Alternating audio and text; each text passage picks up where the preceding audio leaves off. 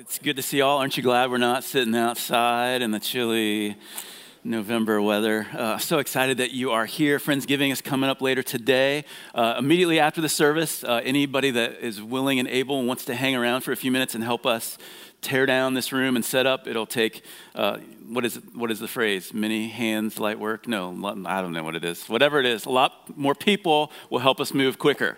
That's that's what I'm saying. All right, I'm sticking to it. So we're in week eight of the series called Gentle and Lowly. It's all about uh, the heart of Christ for sinners and sufferers. We're doing this in tandem with a book of the same name. I just want to say this again. Uh, there are free books uh, out at our guest services. If you want to grab a copy, if you haven't uh, yet done that, please feel free to do that. We still have some connection groups for the next few weeks if you want to get connected to some folks. Uh, around this content, um, that'd be amazing. So go to friendshipwire.com, look for the gentle and lowly tab, uh, and it'll give you all the information you need there. So, you know, as 21st century Americans, we have this performance mindset, you know, where we have to perform um, to be accepted, to be loved, to be valued. And the problem is that many of us view God and our relationship with God in that same way. Like we've got to perform in order to be loved by God, to be accepted by God, to be valued by God, to be, we got to be religious enough. And you know what? This book and the series has been purposely repetitive because one of the ways we learn is through repetition. And yet, one of the ways that we relearn and break down, because for so many of us, that, that performance mindset is so embedded in the way that we see God. Maybe that comes from our family upbringing, maybe it's just from the culture that we're in, but we need to relearn who God is. And that, this is what the series is about, is learning the heart of Christ for us. And so for some of us, we need to reprogram how we see his heart for us.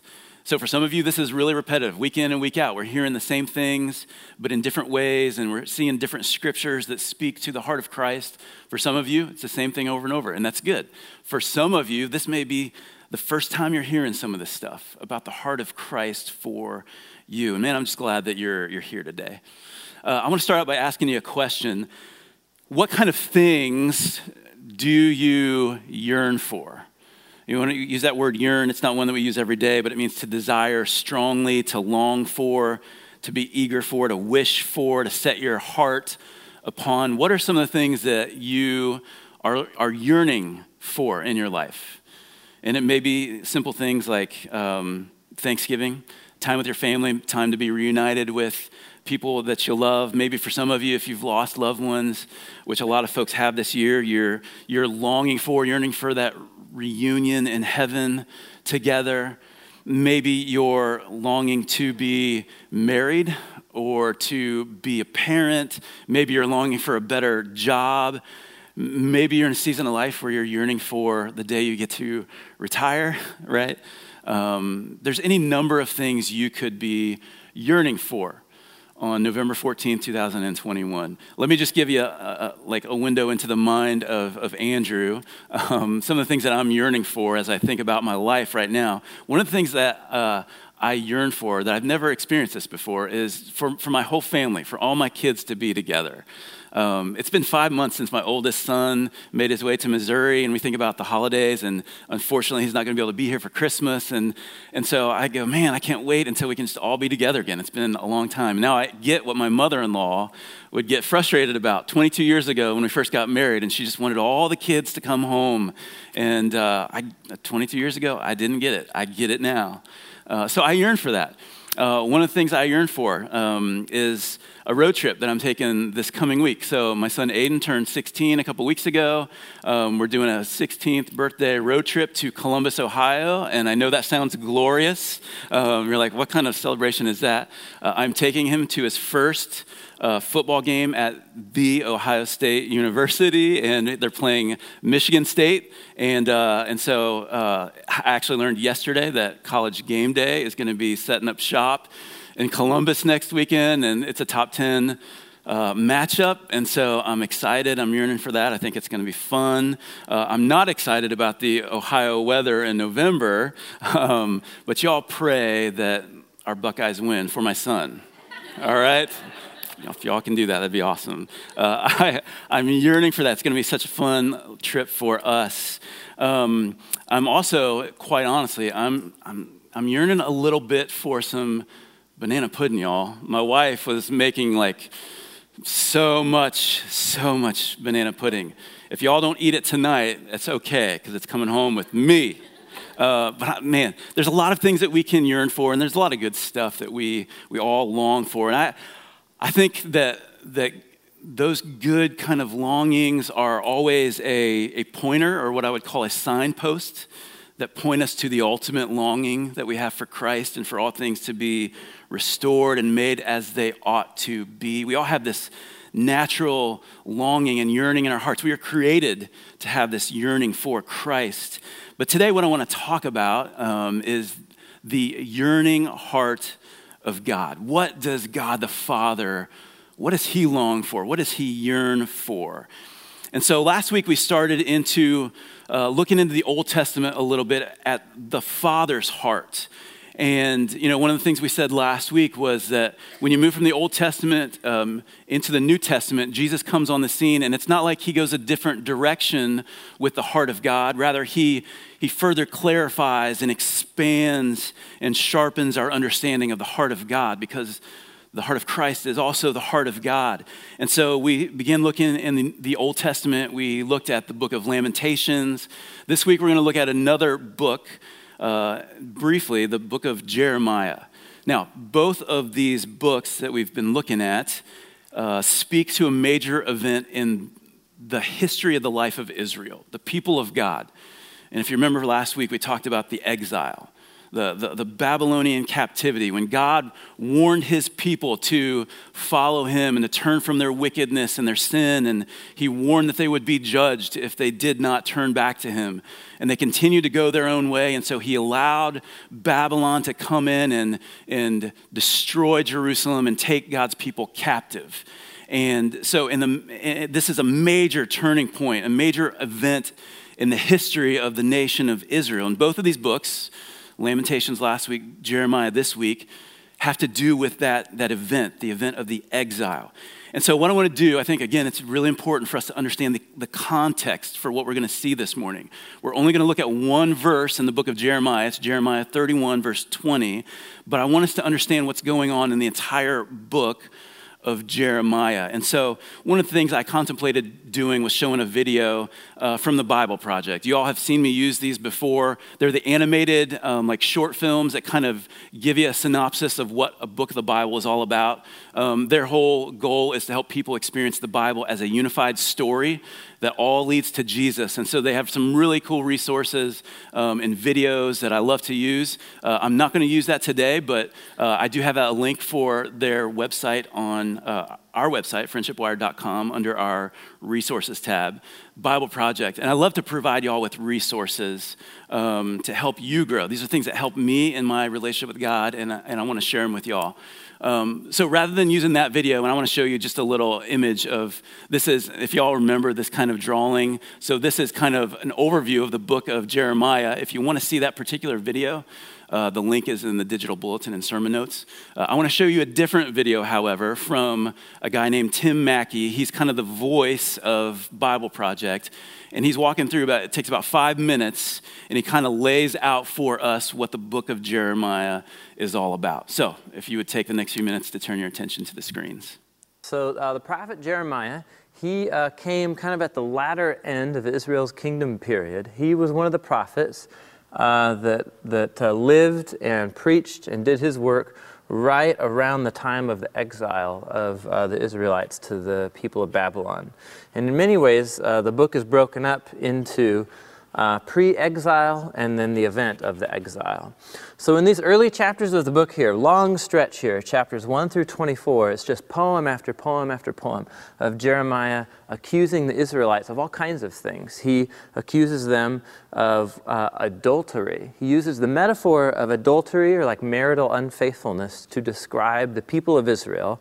As they turn and worship other gods, it's like uh, a wife who's leaving her husband for you know another man and so he develops this very powerful imagery of adultery uh, of, of Israel turning to rely on other nations, on Egypt uh, or uh, other nations, instead of trusting in Yahweh. And so this is a long section, and it's just very powerful poetry exposing the idolatry, uh, the hypocrisy among God's people. One of the highlights and very powerful images is a, is a sermon, essentially, an announcement Jeremiah gives in the temple. He goes to the temple in Jerusalem, and there's animals being sacrificed, people that are doing their daily worship, and he just he calls everybody uh, to stop, and he just says, "Do you realize what's happening here? This is just a sham. This is a show. None of this counts because we have become a nation of injustice." Uh, and who's turning after other gods. And so most of this uh, is kind of doom and gloom. He's announcing that Israel needs to turn. But it's also, these uh, announcements are studded with little promises. One of the largest ones that comes in chapter 23. And he says, If we as a nation return to Yahweh, uh, if we turn from uh, our idols and other gods, he says he will send us a king from the line of David. He'll send the Messiah. But essentially, the people are not ready for the Messiah. They're not obedient. And so the promise of the Messiah is kept at bay. That's in chapter uh, 23 here. So, what goes on in, in the next block of the book here, chapters 25 through 29, is uh, Jeremiah has a mission. Uh, he sees basically Israel as a lost cause, and so he announces that God's going to bring a nation to judge Israel, the nation of Babylon.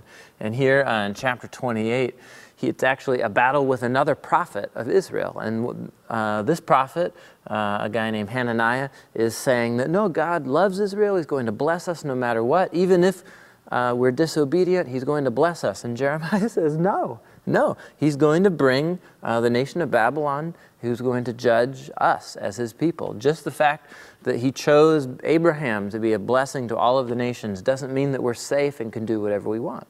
He's going to bring judgment even on his own covenant people. And that was a message that Israel did not, did not want to hear. And so he announces that the exile is going to happen. It's going to last 70 years. Babylon's going to come, take everybody out, and haul them away into exile.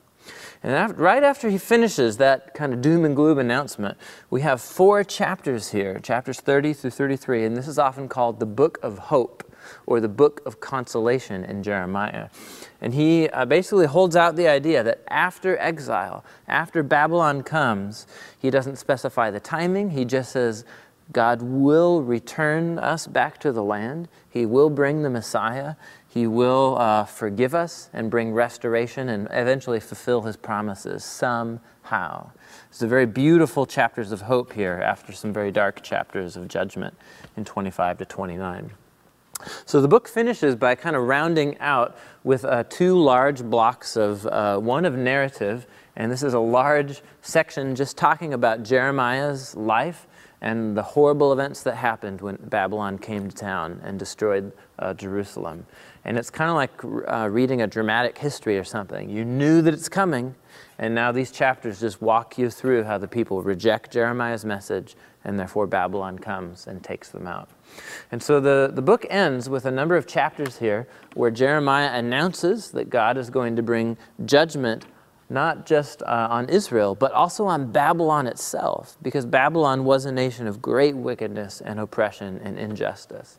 And so, even though God uses Babylon to judge Israel, He's also going to bring a judgment on Babylon itself. And so uh, these are collections of poems about God's uh, bringing judgments on all of the nations surrounding Israel but the, yet there's still a promise of hope on the other side of, uh, of judgment. So that's kind of the flow of uh, the book of Jeremiah. Uh, the theme should be familiar already from reading Isaiah, and the themes will be similar to the prophets that follow.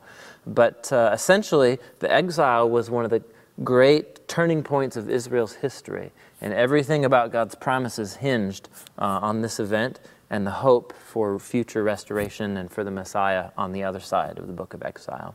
So it's a very powerful book, and uh, I think you're going to find a, rewarding but challenging read. So we'll see you next time. So uh, the prophet Jeremiah. Not again. He, not again. Okay. uh, so I think it's important that we see the context because the verse that we're going to look at is in chapter 31.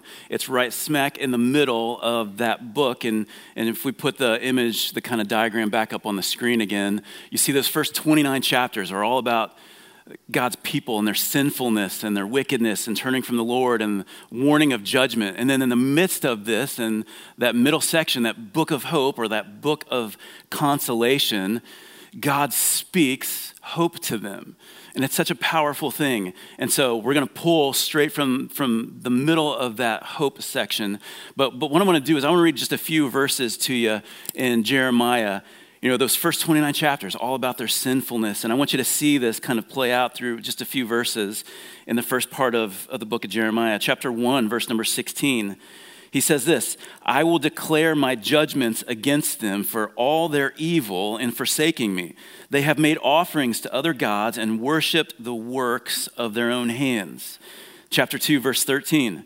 For my people have committed two evils. First, they have forsaken me, the fountain of living waters. And second, they've hewed out cisterns for themselves, broken cisterns that can hold no water. Chapter 3, verse 2. He, in another scathing indictment, he says, You have polluted the land with your vile whoredom. And he's not just talking about sexual sin, he's talking about the fact that they have committed spiritual adultery. Chapter 4, verse 14. O Jerusalem, Wash your heart from evil that you may be saved. How long shall your wicked thoughts lodge within you? And then, chapter 5, verse 23 But this people has a stubborn and rebellious heart. They have turned aside and gone away. And so, again, for 29 chapters, there's, there's all of this speaking to and against the sin of God's people and then you come into this book of hope. Um, so that, that book of hope, it comes right on the heels of Jeremiah 29. I just want to, this is kind of, I want to take a little tangent, a little aside for a moment to, to just share something with you. There's this tendency that we have as Christians, if you engage the Bible um, or biblical things, um, to, to pull verses out and to, you know, maybe put it on your wall or put it on a plaque or, you know, put it on a pillow or something sweet like that. And and the, the, pro- the problem with that is sometimes we, we yank good verses out of context.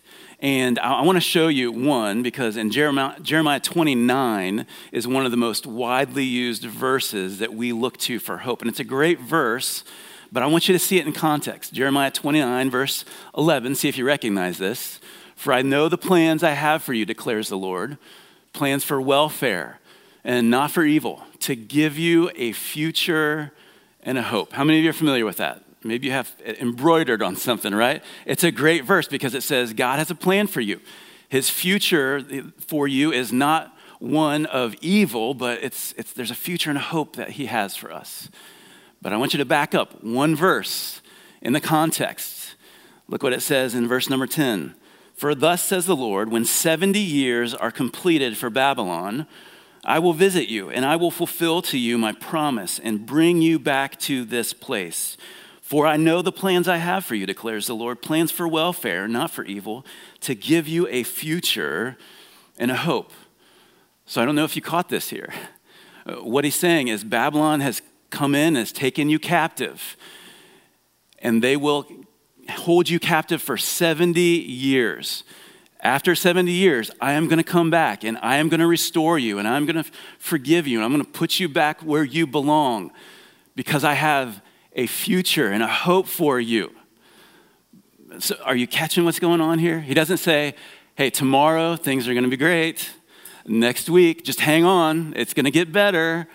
He says, in 70 years, my plan is going to start unfolding for you, this future and this hope I have for you. And so I say that because some of us go, God's got a future, He's got a plan for me. Hallelujah. And we pray, pull this verse out. And sometimes what God is saying is, Yes, I have a future and a hope for you. I have good desires for you. But, y'all, it may take a little while. It may not happen tomorrow. It may not happen in a year. It may take 70 years for us, it may not happen until the roll is called up yonder, but He has plans for our good and for His glory. It's not on our t- timetable. You see that? Are you understanding? Are you tracking with me?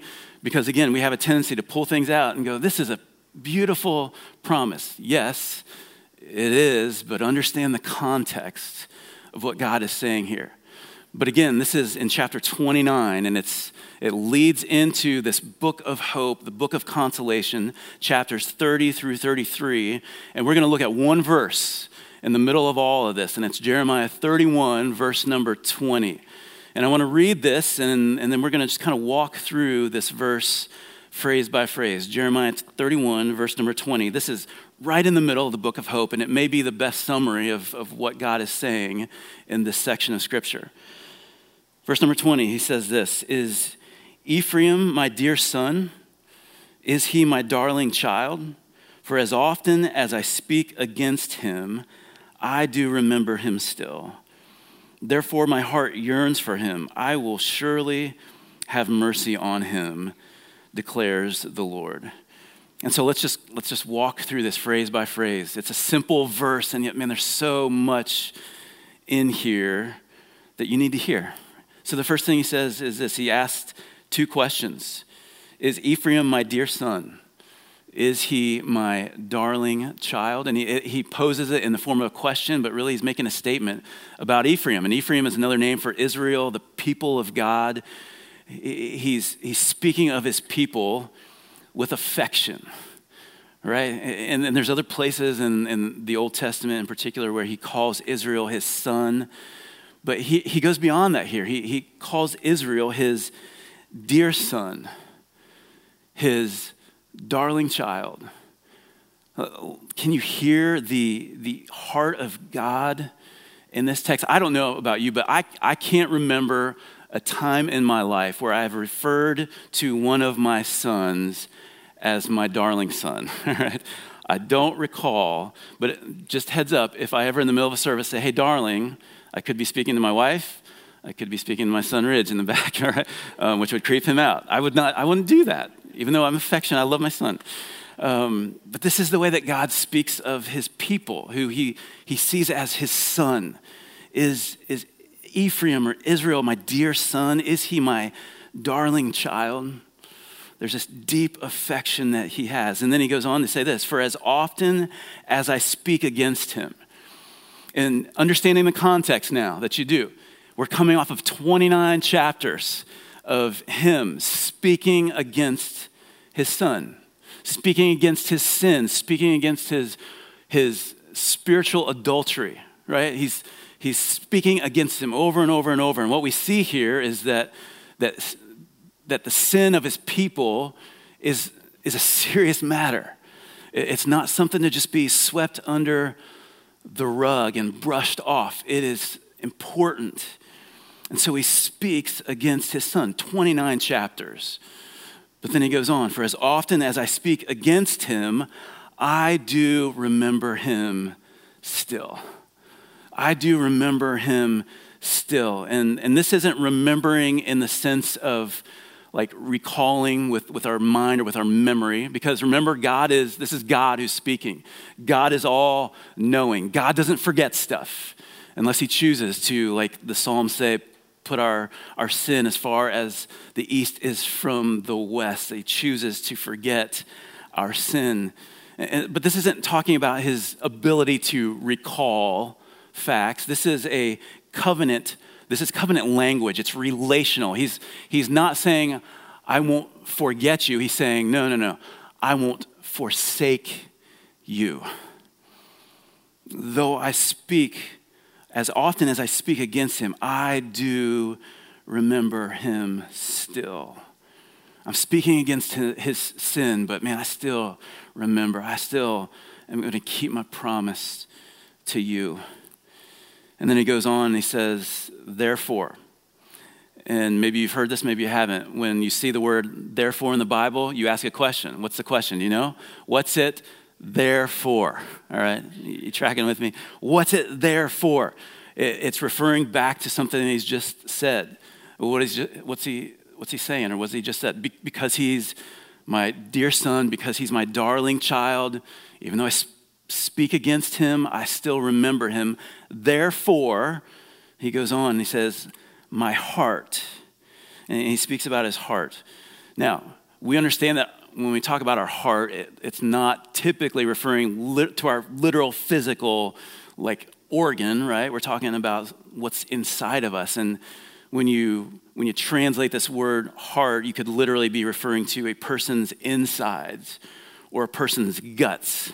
All right, you could, you could translate this word as internal organs or belly or even womb or one of my favorites, bowels. Okay, um, I decided against, you know, in the book, chapter 18, we're in chapter 17 and 18 in the book.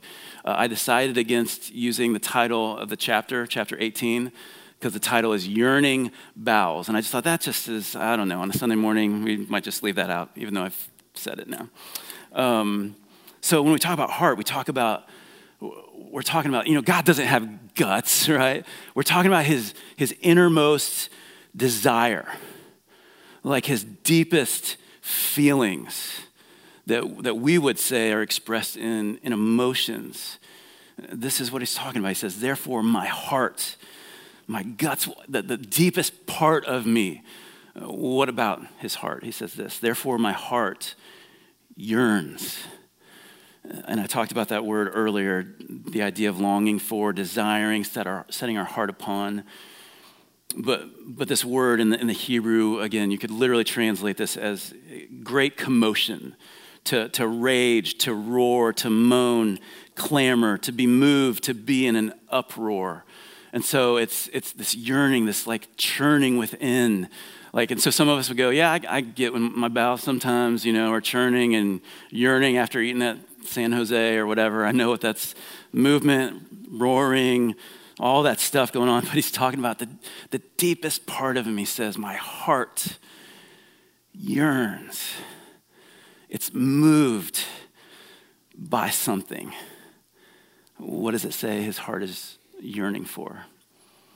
He says, My heart yearns for him. He's speaking about his son, his dear son, his darling child. And he's speaking of Israel collectively, but he's speaking about every single one individually. He's speaking about his people. He says, My heart yearns for my people. And this is so, what makes this so amazing is the context. Remember what we've seen 29 chapters of. You're in sin, your, your, your ways are wicked, you're living for yourself, you're doing your own thing, and you have ignored me, you have ignored my ways. And I'm warning you, judgment is coming.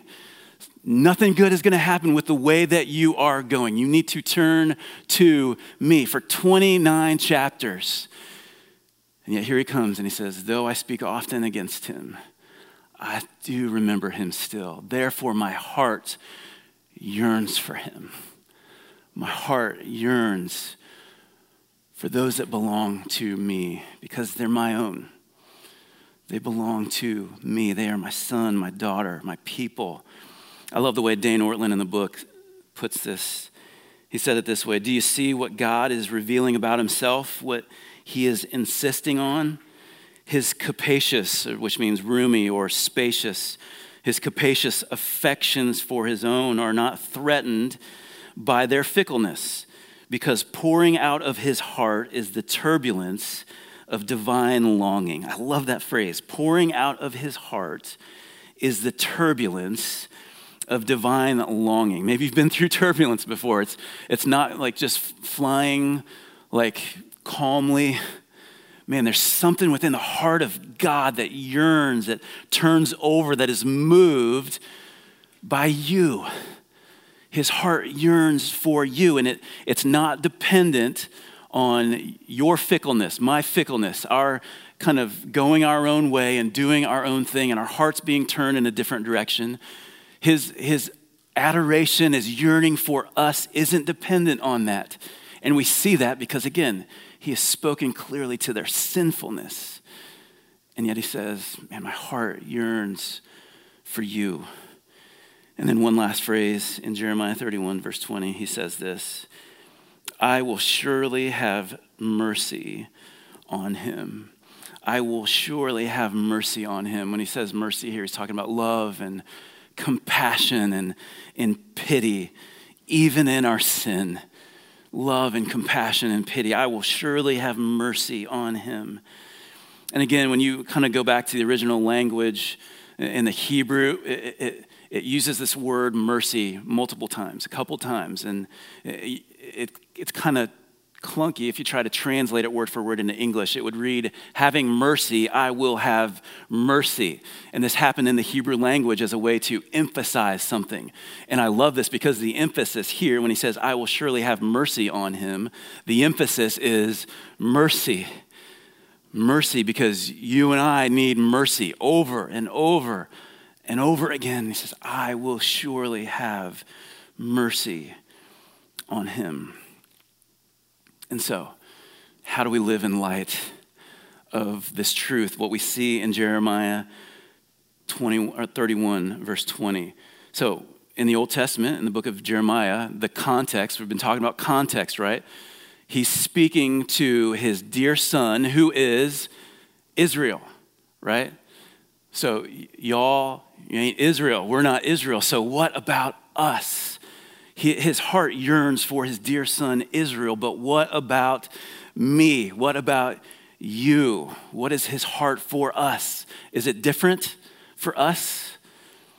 What you see in the New Testament as you make your way into the, the New Testament and you see what happens, and what unfolds there, we are shown in the New Testament that the Father's heart also yearns for us. You know how we know that his heart yearns for us, not just Israel way back when? It's because he sent his dear son, Jesus, for you and for me. He sent his one and only darling child, the Lord Jesus Christ, for you and for me to take our place, to pay for our sin. You know, if we're honest, when we look at our life, we would look at our, our, our history in the past uh, story of our life, and there's at least 29 chapters of sin and wickedness and rebellion and doing our own thing and living for ourselves, right? Every single one of us has at least 29 chapters that's all about me.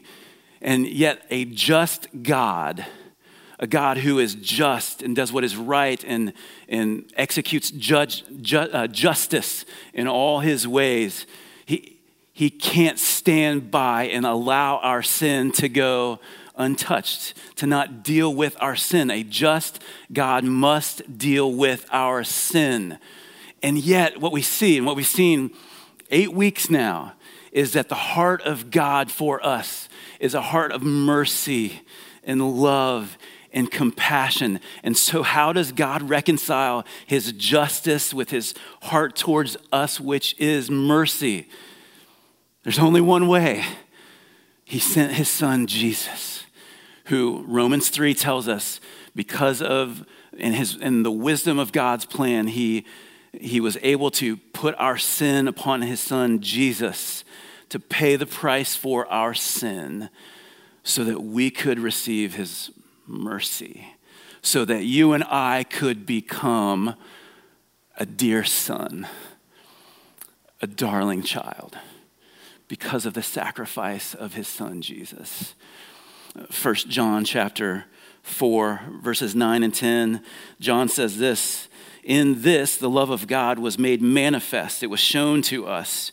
Uh, that God sent his only Son into the world so that we might live through him. In this is love. Not that we have loved God, not that we yearn for him, because if we're being honest, we don't always yearn for him. But his love isn't dependent on where we're at in the moment. No. In this is love, not that we have loved God, but that he loved us and sent his son to be the propitiation for our sins. In other words, his sacrifice appeases or satisfies the wrath, the justice of God. And so, how do we know that the Father's heart for us, how do we know that he yearns for us the way that he did for his son Israel?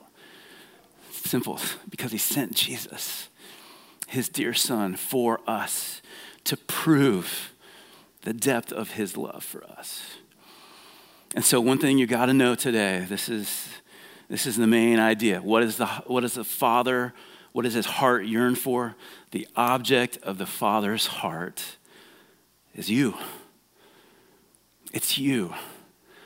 I just let that sink in.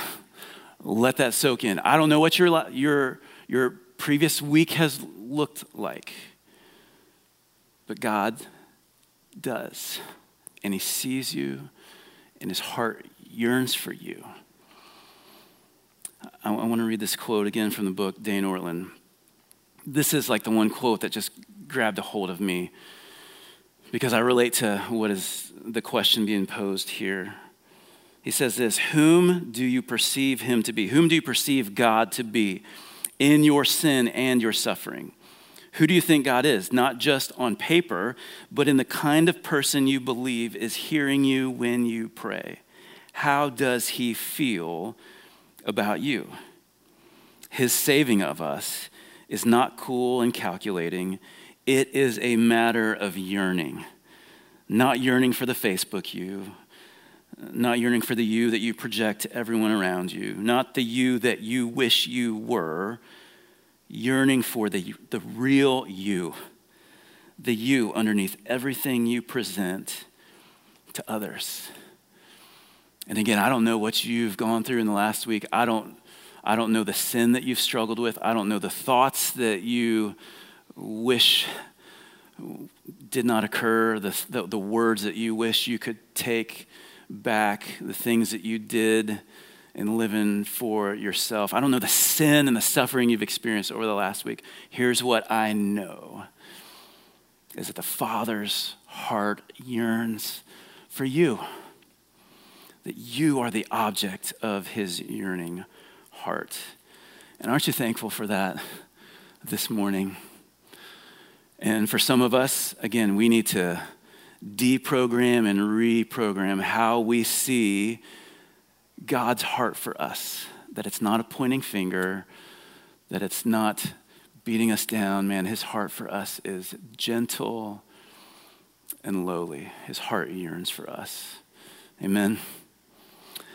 And Father, this morning we do want to say thank you for this yearning heart of yours that is for us, that you speak against our sin and you speak against our wandering and our wickedness, but you don't speak against us. You are for us. And so, God, I just want to say thank you for this truth today, for those that this morning need to hear this and be reminded of your heart for them. Lord, I pray that it would sink in deeply. Lord, I pray that we would be able to receive the mercy that you have offered to us through your dear Son, Jesus. Oh, Lord, I, I know that there are people who watch and listen and who, who sit in the room with us each week who may know about you, may be familiar with you, but they don't know you as Father. They have never given themselves over completely to you. And maybe, God, this morning is an opportunity for you to call that person to yourself. That this morning is a warning to walk away from their sin, to walk away from their own way. God, in a moment of grace and mercy, to say, Come to me, because my heart is for you. And so, God, I pray for every single one of us, whatever our need is this morning, that we would find in you the God who loves and forgives when we turn our hearts toward you. And so, Lord, in our understanding of your yearning heart for us, would you create within us today a heart that yearns for you? God, we love you. Thank you for your goodness and your grace today. In Jesus' name we pray.